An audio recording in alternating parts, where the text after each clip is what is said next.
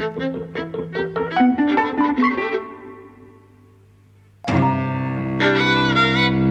and welcome to Eavesdropping at the Movies. I'm Mike, And I'm Jose. and today we're continuing our brief investigation into the career of Michael Caine with The Italian Job, which Yes, you were saying you've seen a load of times, you didn't want to see it again. What's the point? Are you now grateful that I dragged you to the electric to see The Italian Job on the big screen? I had a good time mm-hmm. seeing it. I was also very fascinated by the audience. Yeah, I was all a middle-aged, middle-class audience, uh, and there was a, a lot of people at the Electric, you know, on a Thursday night at six. Yeah, so all of that interested me. I had a good time. I think my uh, mixed feelings about the film remain the same. Yeah, kind of there are moments that I enjoy very, very much. I can see why it's pleasurable. Ideologically, it's quite suspect in all kinds of ways.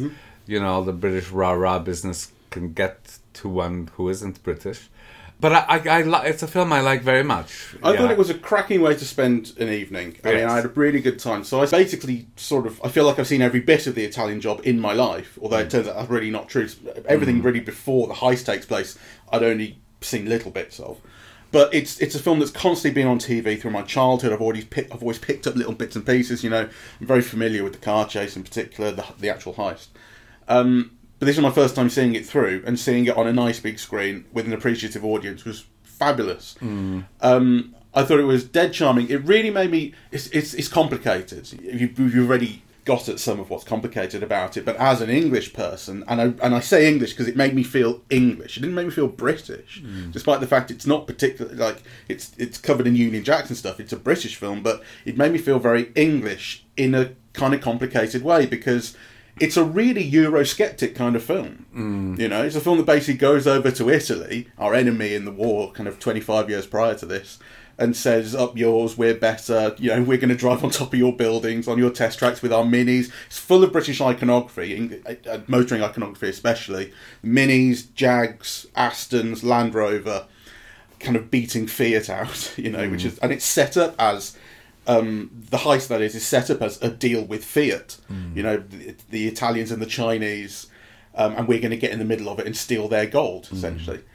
And so you kind of recognise all this. It really reminded me of what you said when we talked about Doctor Strange 2, when we were talking about that Captain Britain thing. And I was saying what a tacky thing it is to see the British flag on things these days. Because you said you always thought of it as very cool, right? And this is the era you were talking about, Yes. 1969. Um, cool Britannia, uh, um, uh, sorry, um, Swinging London. yeah, swinging London, Street, Austin yeah. Powers kind of era. And you were saying like you should think of it in the same way that you think of the American flag. American iconography is there's nothing complicated about American iconography. It's in your face, and it only really means one thing. Whereas what the British do with their iconography, with our iconography, is we put irony into it. So it kind of softens that pill. We were sort of saying, you know, it made you feel like, like you were talking about the um, uh, the parachute in James Bond. That's a British flag. It's like it's funny and it's witty, even though you should think of it as this imperialist thing. It kind of gets under your skin a little bit. It's more than that as well because I think the film is flag waving, but it undercuts it also. Yeah. Right. You know. So so the guy who says these bloody foreigners. You know, he's one of these big fat slobs. Yeah. Yeah, uh, arrogant Englishmen Yeah. All of these, you know, the most patriotic people are the biggest crooks. You know. Yeah. So it's like the you know. So so so the film is both waving the flag and kind of but well, both simultaneously poking fun at it and also building a kind of cohesion because you know one of the things it's saying is that this kind of British rah rahness, you know, which is represented by both Noel Coward, you know, the epitome of the establishment then, uh, but also you know all of these all of these crooks, yeah, uh, and of various classes, right? The car drivers are all middle class and Yeah. and so on. But but it's it's constantly being poked fun at, yeah. Uh, uh, so I think it's a very interesting kind of um, use of it, really, because I mean, there's no question that there is the the flag waving Johnny Foreigner. It's done during an Italian match, yeah. And there's more than that. There's the Benny Hill stuff, which I thought was interesting because I laughed at every joke you know, and each joke is like sexist, fattest, Yeah. everything, right? you know, uh, and there was something about like. Uh, because the joke isn't quite on him. That's the thing about it is it's partially on him. The joke, but the joke is that isn't it funny that this guy is into big women? But then the joke ultimately then says, well, he shouldn't be into big women. You know, like that's the sec- do you know what I mean? Like it makes a joke on him for being into something that we value as you know wrong to be into. yeah, he's shown as being both a genius and simple. yeah, Yeah, and part of his simpleness is that he's into fat women. yeah. So, which of those elements are of their era? Which is the film being very clever with? Would would it work the same on me if it was gay jokes or something? Yeah, I'm, I, would- I be so forgiving or you know so ignore the underside of it? You know, if it was kind of more, more pointed at me, I don't know. Uh, There is a character who's gay, or at least coded as gay. Camp Tony, Campetti, name. Camp, yeah. Camp what? Sorry, Campetti. Campetti. Right. yeah, who's wonderful. Yeah. Right. So, and I think this is the thing about the film. Yeah, it's part of its inclusiveness. Hmm. Yeah, that it includes all types of men, all classes. You know, and actually, you know, there's not a single redeemable woman in it. Right. They're all fleeing his bedroom like you know dolly birds or coming on to him or in love with him or they're just the fat birds that you know sad you know simple benny hill is into right? uh yeah Yeah. There's So- also a very unredeemable racist joke in it when he's going around the table introducing everyone and he introduces the one black guy. And his, his name's Big something. oh yeah And, you know and, he's, why and he's big for obvious reasons, and that's just plain racist. There's nothing. There's nothing charming about that. Yeah. You know, like you, there is something still charming about So- the Benny Hill stuff. so you don't think he was referring to his height I don't think so. You know, I mean, he is a big bloke, but I don't think that's what it was referring to. So um, those are the main reservations, which are interesting because actually I suspect those reservations of mine are probably the reason why a certain part of the population in England love the film as much as they do. Yeah, because of that rah rahness and you know, uh, uh, because of the sexist, you know, jokes and you know, and what goes along with it. Yeah, because I think also, like, I mean, the cars and so on. It need not be a part of it, but it kind of goes along with that kind of blokishness. Yeah, Yeah, yeah, Ah. laddishness. yeah. Leads, like Michael Caine says, leads. Yeah, Come you on, can- leads. yeah, you can see what kind of you can see the things that would that become in the '90s kind of quite toxic in lad culture. Yes. and I suppose you could see them as toxic here, but maybe it's because they're they're just so much more dominant as part of the culture. Yes, I think the film also has a very playful tone. Yeah, Yeah, it's not it's not meant to be taken seriously, and that kind of um, takes it quite a long way. Um, I mean, I think the whole beginning with uh, the Noel Coward stuff is genius, really. You know, I mean, him kind of leaving prison, insulting Noel Coward. you know, I think Noel Coward is such an incredible performer. I mean, I'm not sure he's a good actor, you know, but he was a leading star in the West End for 70 years uh, at the time he did this, I think. Do you think well, he became a star in presence then? 1919 or something. No, it's just the way that somebody who's not necessarily a great actor, because, you know, for me, a great actor is someone who conveys and makes you feel a great depth and range of emotion, often contradictory or simultaneous. Yeah, Mm-hmm. kind of. You know, by that criteria, Noel Coward is not a, a, a great actor, but he's a great star and he's a great performer in the sense that everything he does has an effect and achieves the effect. Right, the wave of the hand. Yeah. Right, the way that he pronounces something and gets a laugh out of it. Right, Yeah. those are you know about achieving effects, and he's great. there's a certain there's a broadness and a certain caricature to his Theatricality. character. I mean, well, and certainly when he gets into his room and it's plastered with pictures of the Queen, and Yeah. you know, Though that could be more a, a directorial joke, yeah, a joke made by the filmmakers, yeah. But I think it relies on Noel Coward, like of course, yeah, and what he what he meant and means. Um, so I, you know, I thought, and actually, I misremembered because, you know, he occupies that whole first third of the film. He has a much bigger role than I remembered. Yeah. Right? I mean, I basically remember the toilet scene and not much else. Mm. Right? You know, whereas kind of there's a lot more than that. There's the funeral scene, and you know the the looking at uh, the film, and yeah, Mm. all of those things. So I didn't remember that.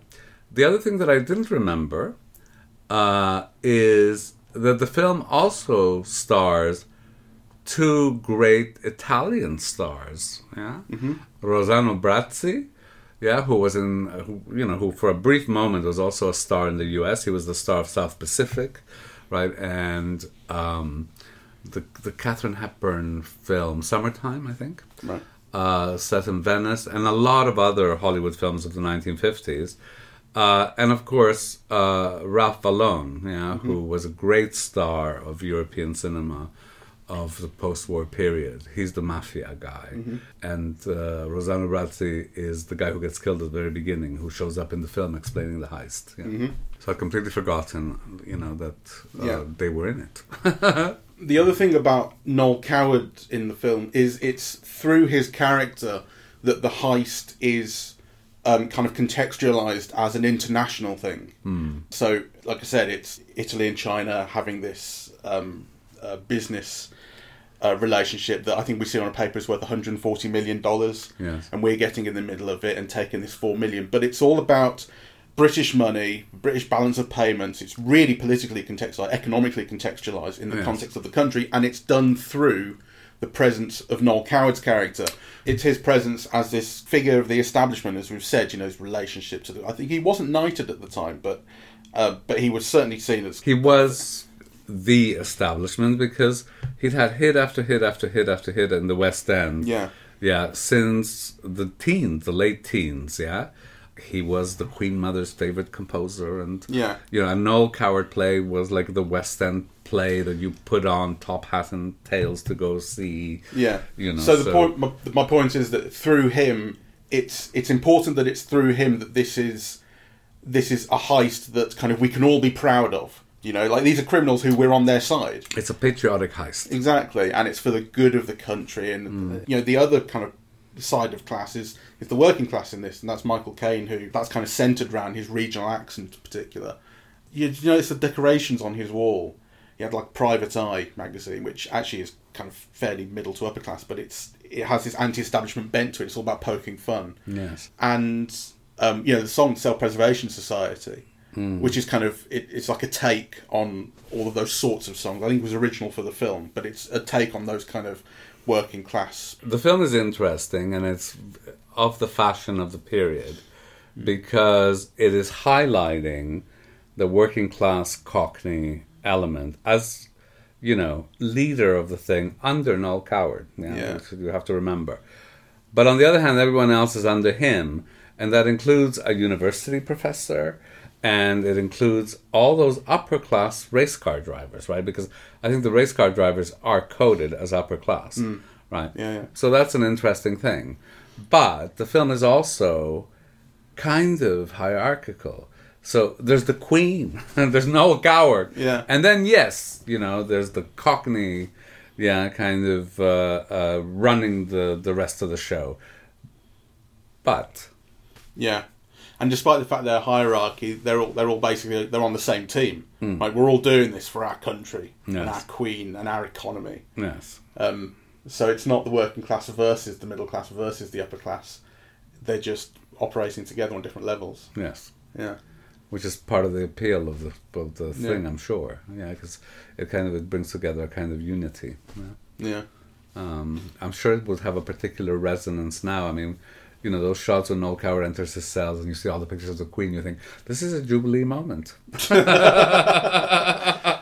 God, yeah, the Jubilee. I forgot about that. Have you ever seen the cover? You know, because Noel Coward was a huge success in Vegas in the 50s. Right. And he was such a success that they did a recording you know, of his act. And a very, very famous uh, photograph of him in the desert, yeah, wearing a tux, yeah, I don't have and sipping a cup of tea. so that's, you know, Yeah. the Britishness that he signified, yeah. Noel of Arabia. Well, Noel and Vegas being British. But yeah, like when Lawrence of Arabia went there and you know became part of it and took on the, the, the, the outfit and so on. And Noel went there and said, "No, I'm wearing a tux." Yes. Well, he was he was one of those empire people, Yeah. you know, that believed that he had a right to be at home anywhere in the world. yeah, well, that's, and that's certainly the impression I got as well with that fat English bloke that we mentioned, where it's but you know comes over to Italy, asks for directions, and then he's immediately pissed off with the answer and says "bloody foreigners." you know what I mean? It's like wherever you go, it's supposed to be my country, and these bloody foreigners are getting in the way. Yeah. sort of thing. Um, I was thinking, is it a great car chase?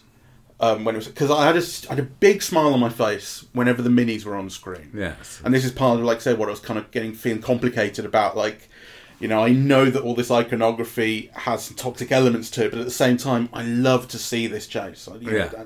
it's been, it's always been. Well, I love seeing the film. I mean, you know, we're we're talking about a complicated relationship here because Yeah. I don't think it's a great film. No, Um, I don't think it's a great chase scene. No. You know, uh, but it's really enjoyable all the way through. And actually, why it's enjoyable is maybe something worth, you know, kind of uh, Yeah. discussing. But first, let's return to the car chase. Yeah, well, because it's segmented, right? This is why, like, if you think about the great car chases in cinema, they have these through lines. You follow it the whole way, and the thing about this chase is you essentially, like, it makes no sense that these cars would be escaping this way. You know, hitting up every location in Italy just to drive on the roofs and hmm. through the sewers and stuff. It doesn't make any sense, right? But they're doing it because they've gone, oh, we can drive through the sewers here. What a brilliant little scene hmm. that will be. Hmm. We can drive on the roof here. What a brilliant little scene that will be, right? So it's kind of it's cartoony and it's nonsensical, but it's absolutely joyous to see. I mean, that shot where the where they drive up on the roof. Um, not uh, I forget the name of the building. It's not the um, Fiat factory. It's where they go and hide in the corners. I know. Like you see that shot of the guy who follows them, looking around, like where could they be? And it's like, well, they're just on the roof. They're with you. You know, how could you not see them? But it, Also, and also, it's it's a stupid, pointless. yeah, completely. thing, I mean, you know, there's there's what the fuck are they doing in the roof? There's no way out. Yeah. Yeah. Um, and the, the bit where they go through the sewers, the story is that they wanted to um, have one of the cars do a complete loop of the sewer, and they kept trying getting it went on its roof. But that's kind of that's what it is, right? We're driving down steps, doing this, that, and the other. It's all great fun, and part of it is is this is this thing of kind of refighting the war. You know, Italy was an enemy; they were part of the um, Axis with Germany, and it's it's about kind of going over to Italy and proving that our cars are better than theirs, and we can go over there and give him one in the eye. But I think I think the whole thing with Europe is more complicated than that. So Yeah. on the one hand you have that. On the other hand, you know, why are you even in Italy in the first place? And why do you go through Switzerland and so and show this fantastic, gorgeous landscape and places and people eating and you know the pasta and the chicken that they steal and so there is like this assertion of superiority and at the same time this kind of like a, you know a longing for the continent. I feel that the film expresses in another way. Yeah, yeah. I mean, it's exciting to be globetrotting like those James Bond movies. always Exactly. right? You, it's lovely, fantastic to see stuff. And then maybe there's there's a couple of shots early on of architecture in London, which is horrible '60s architecture, rebuilding after the mm. war and all this fucking disgusting stuff. And then you go over to Italy, and where are they staying? In a beautiful mansion, you know, like with the fucking Sistine Chapel on the ceiling, basically. Even though when you get into the centre of town in uh, in Turin, you know, it's still actually just as horrible as London, really. But that's not what we're focusing on. You know, we're focusing on the beauty of the place. You know, where we Yes. find it, and the beauty of those out, those alpine roads. Yes. Uh, and the mountains with the snow and my god, you know. Yeah. I think there's a kind of I think there's more um, to be said on that, or there's more of an ambivalence than just like you know we're better than Johnny Foreigner or we're reliving the war and winning, and, you know because I mean I think this is just before the the UK joined the common market, right in '73 or something. Mm-hmm. Yeah. So there's this dual thing where yes, you know we're better than you are. But on the other hand, you're kind of gorgeous as well. yeah, like, th- it- it's that uh, thing of like uh, uh, the English like to see themselves as travellers. We travel the world. That's what we do. We go everywhere as if it's ours. Hmm. You know, as if we have the right to you know this that, and the other, and makes us special. And I think that's kind of what that feels like. That globetrotting stuff feels like that. Hmm. You know, the world is our plaything. Hmm. Yes, I mean it definitely has that. I'm not. Uh, I'm not denying that. Um, I, I also want to think about it um, briefly in relation to Get Carter, which we saw the other day, because it really put into perspective the difference in the characters that Caine plays, the difference in his persona, you know, his Yes. star persona. Like that's this really puts in perspective the darkness, because here it's pure caper, pure cartoon. Yeah. everything's made a joke of. yes, and he's wonderful at doing the comedy. Caine, Yeah, you see, I mean, I think he really is a great actor. Yeah, kind of. Uh, even though you said the other day don't like him. Ah, but that's different. Okay, I mean, you know, I always distinguish between you know whether I like something or not and whether it's good. well, um, You know, I yeah, think you know, explain yourself. well, you know, to me, like he is or he has been a star since Zulu, since '62. I my whole life. Mm. 62, 64, I forget when Zulu was, something like that. Is it sixty six Zulu? No, I think it's earlier. Okay, Um, but but look it up. I, Yeah. I'm just on the no sixty four. Ipcress File 65, Alfie 66. Okay, so you know he's been a star since '64, mm-hmm. and you know it's always like befuddled me a little bit why he's a star, mm. right? Because well, he's not something someone that I would particularly pay to go see. I mean, you know, he's often been in films that I like very much, yeah, kind of Hannah and her sisters or whatever. But um, he's never been the main draw or the main point of appeal mm-hmm. or what I like best about any of those films, actually.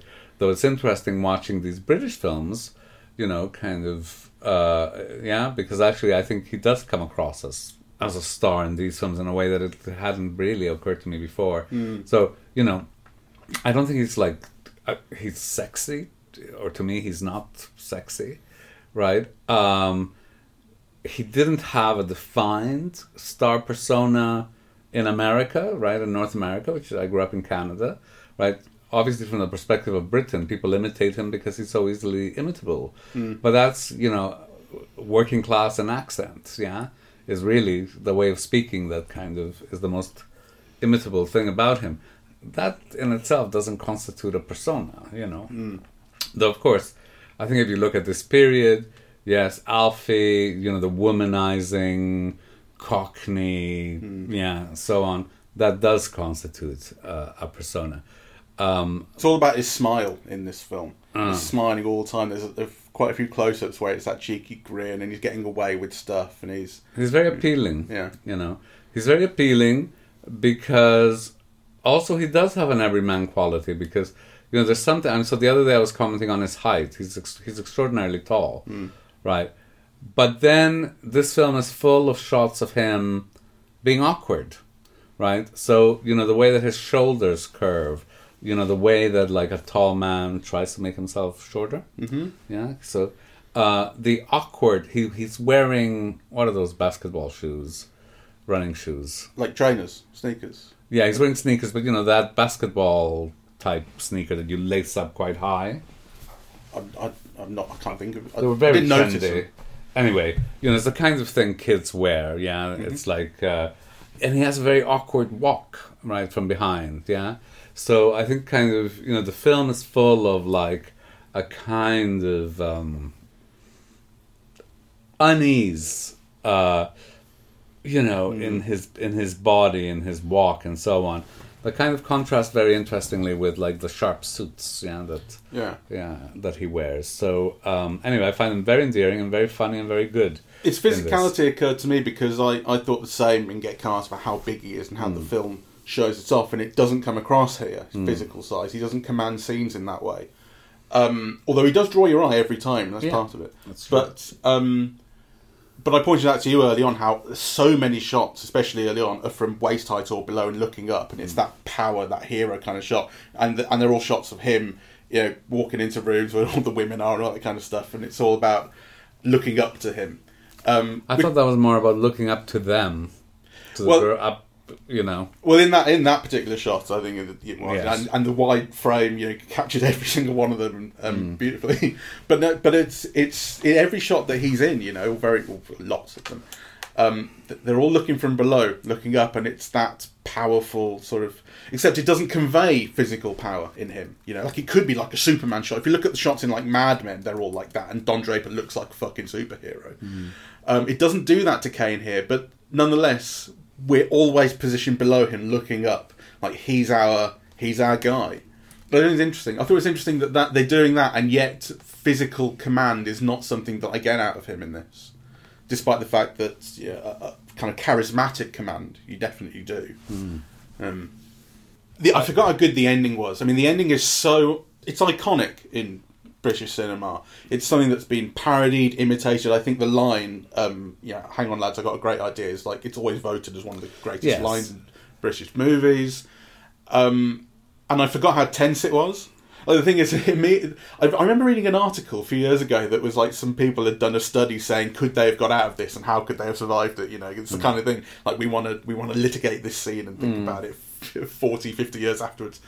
Um, and the moment that uh, you know the, the bus goes over the edge and they're all stuck there, I'm thinking, no, it's going to be very easy to get this gold back. And then it slides away and going, oh, oh, I forgot that it did that. I forgot the gold slides away, and then I felt the pit in my stomach. And the shot looking from the front of the bus out the back, looking over the Alps, and the, the bus is swinging, uh, proper, you know, like Vertigo. You know, um, not like the film Vertigo. I mean, feel, gives you that feeling, that butterflies in the stomach thing. Actually, this is more tense than I remember. You know, really worked for me. So why, you know, is it not a great film? My problem is the the car chase, though it's thrilling and funny and very memorable in some ways, also it's not it's not great. Yeah, the kind of there are things that really could have been cut off. They could have been thought better. You know, uh, could have been made even more thrilling. You know, um, so I also thought that Yeah, that's true. That's it. That is what it comes down to. That is what it comes down to. I, I- remember the the bit in Get Carter, which we didn't speak about, where he's being driven off by the girl, hmm. um, and that car drive, just to drive, is, is all about sex. Hmm. He's looking at her driving and her legs and the way hmm. she, you know, like that is that's great filmmaking. It's really expressive, and here there's nothing that has that that kind of poetry or double meaning or you know. no. Um, also i thought visually that it wasn't expressive enough so Hmm. you know so obviously the camera was always in the right place and you saw the car chase and you saw the people but you didn't feel that it was expressing anything more than that you know you didn't felt you didn't feel there was any poetry or any other meaning in a composition or a color or you know kind of what great filmmakers add to the basics of just showing you the action right Yeah. you know i didn't i didn't get any of that from this film I think the only thing I felt um, was was great in that respect was the, the opening actually, where um, your man's driving the uh, Lamborghini Miura in the Alps, and it's just the opening credits. And the song's going. I can't remember the name of the song. Matt Monro. yes Um, that is that is seductive, that is expressive filmmaking, and that's the kind of filmmaking that makes you go, "Oh, I want this Yes. car." You know, I want to where the here. mafia appear all in an order, right, like an apparition. Yeah. Yes, I think I, th- I that it had moments like that, but it wasn't consistent throughout. You No, know? no. Um, Which I think maybe actually goes to what I was saying about those shots from below that are these sp- you think would be these powerful hero shots, but don't have that. They Hmm. they're doing it, but they don't convey it. I also thought that so even within the conventions of the time, for example, I thought um, so you know the Benny Hill and the girls, you know you can say oh well you know it's the time or whatever, but actually the conceptualization of the girlfriend I thought was just completely cringy, right? Like you know, bye when she's saying bye at the airport, you know it's like there wasn't a consistency of tone. You think this is a stupid woman, you know? It's like I, I really didn't like any of that. Yeah. Yeah. See, I, I like the joke of that bit because he's cringing away, just going get get on the bloody plane, but he's having to put up with this girlfriend who bye bye I love you. You know the joke I liked, but you're right, it's not consistent with her character, Hmm. who is smarter than this.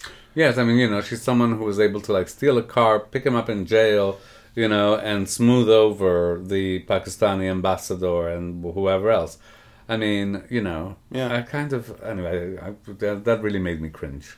So, so it's for all of those reasons that I think it's, you know, it's it's it's it's still hugely enjoyable, and I can see why people. I understand why people enjoy it and why it's culty, right? Um, but it doesn't rank up there, you know, in a way that for me Get Carter does. Yeah, yeah. Um, but like I say, a great way to spend an afternoon. Yeah, it, it was completely absorbing. Yes. Um, hugely enjoyable, fun. full of laughs, proper good jokes, um, and And Noel Coward. Noel Coward, and you know, And there was there was something about the inclusivity of the homosexual character. yeah. You know that I thought was nice. Yeah. Well, yeah, this is kind of why I brought him up because it wasn't a joke. There wasn't there wasn't a joke about him being camp or gay or. I mean, there's maybe there's one point when uh, they're in the um, that Sistine Chapel building, and um, they've all got their gloves on, and he doesn't, and he's doing his nails. I think he's Yes. filing his nails. Like that's the one time where he's that is even slightly made a joke of. Well, no, I mean, failed. I think even that to me wasn't really a joke. It's kind of part of who he was, the Yeah. same as he wears a pink suit. Right, but the other characters don't make fun of him, yeah. or don't mistreat him, or don't condescend to him. That's what I'm saying. Like that's the closest the film gets to doing a joke Yeah. about that. So, and that I quite liked, and I find surprising for the period. right? yeah, yeah. You know, it was just two years after the law was changed. Anyway, final thoughts? good fun good fun. Made me feel all sorts of weird things about my identity. You know what i mean? Who i am and where i come from and my relationship to my country and the continent that i apparently am no longer a part of and all this stuff. Um, and you know maybe that is the mark of a great film that it makes me feel complicated. But it's not a great film it's just a fun one. Yes, I thought it, I thought it was much more fun than I remembered. I didn't obviously experience. I'm not British, so I didn't experience any of those complicated things about identity that uh, than you did. But I think part of the reason why the film remains a cult in the UK is because it is kind of interpolating that sense of identity that uh, you know gives rise to those complicated contradictions that you experienced. yeah So, on that note, uh, thank you very much for listening. We are eavesdropping at the movies, and we are wrong. Apple Podcasts, Audible, Google Podcasts, Spotify, SoundCloud, and YouTube. On social media, we're on Facebook and Twitter, and the website is eavesdroppingatthemovies.com. Thank you very much. Bye bye.